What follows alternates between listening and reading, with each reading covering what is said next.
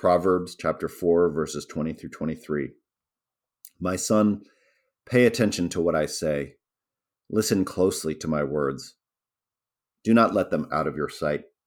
Keep them within your heart, for they are life to those who find them and health to a man's whole body.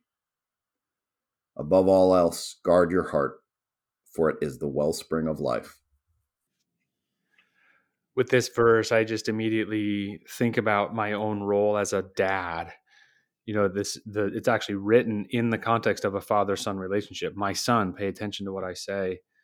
And then this phrase, above all else, guard your heart. I think about my children. I have two middle schoolers right now, an eighth grader and a sixth grader. And they're just getting to that age where, you know, the boy girl relationship thing is starting to surface. um, and this is this is actually my prayer for both of them. Guard your heart guard your heart. My son is just like me. He he falls for the girl. He just falls wholeheartedly you know when he's when he's interested in the girl. My daughter is a little bit more cautious but i'm praying that her heart is guarded in another way you know because i know how young men view young women. So i want her heart and body guarded but i'm thinking in the context of the parent child relationship in my own life how do how do i not just pray for that how do I actually lead them and guide them in a way where their hearts are guarded?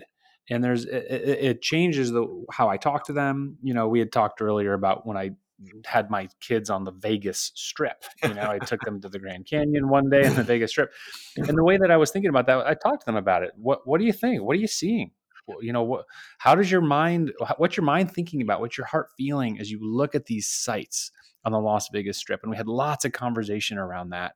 And what I was just trying to do there was teach them how to guard their own hearts and how to guard their own hearts, even from its own impulses, its own instincts, because you have to guard your heart against that too.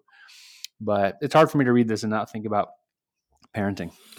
Well, it's it's, it's so central to so many people's lives. Here's what I wrote, uh, which is really mm-hmm. in, in conjunction with what you just said. Oh, how we mm-hmm. wish our wise words would penetrate the hearts of our children so that they might walk a straight or a narrow path than we did mm. in our mm. own youth. And then I go on to say, if we refrain from warning our children of the real dangers of life, they will blindly proceed and discover too late that they have not guarded their hearts and have not kept their feet from evil. Right. And I think apart from all of that, I mean, it, it's only later in life, so you know, too bad, Eric. But it's only later in life that really the uh, gospel came into uh, my view, and I started mm-hmm. um, uh, relinquishing my uh, desire to hang on to life as as it's been presented to us to me, uh, which mm-hmm. was incredibly secular and very cultural, and uh, not terribly spiritual and I had a lot of uh, interchange with the church through my boarding school and and other things at my at home and et cetera, et cetera.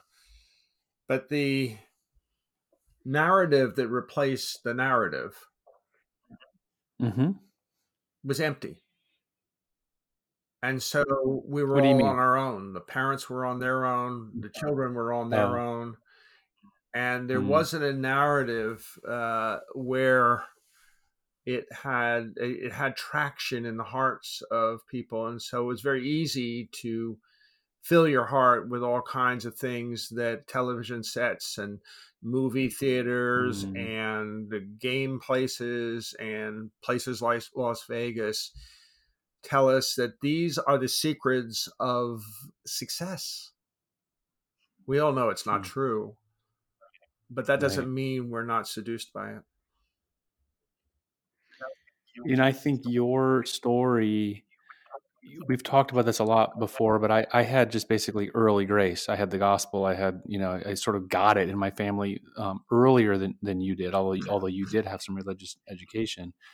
But your story compared to mine, I think can give people a lot of hope for if they feel like, oh no, my kids didn't get, you know, the, the reality of the gospel in when they were under my care well, guess what? God can still reach them. God can still reach them even when they're older. It's harder, but it's definitely possible. I believe that.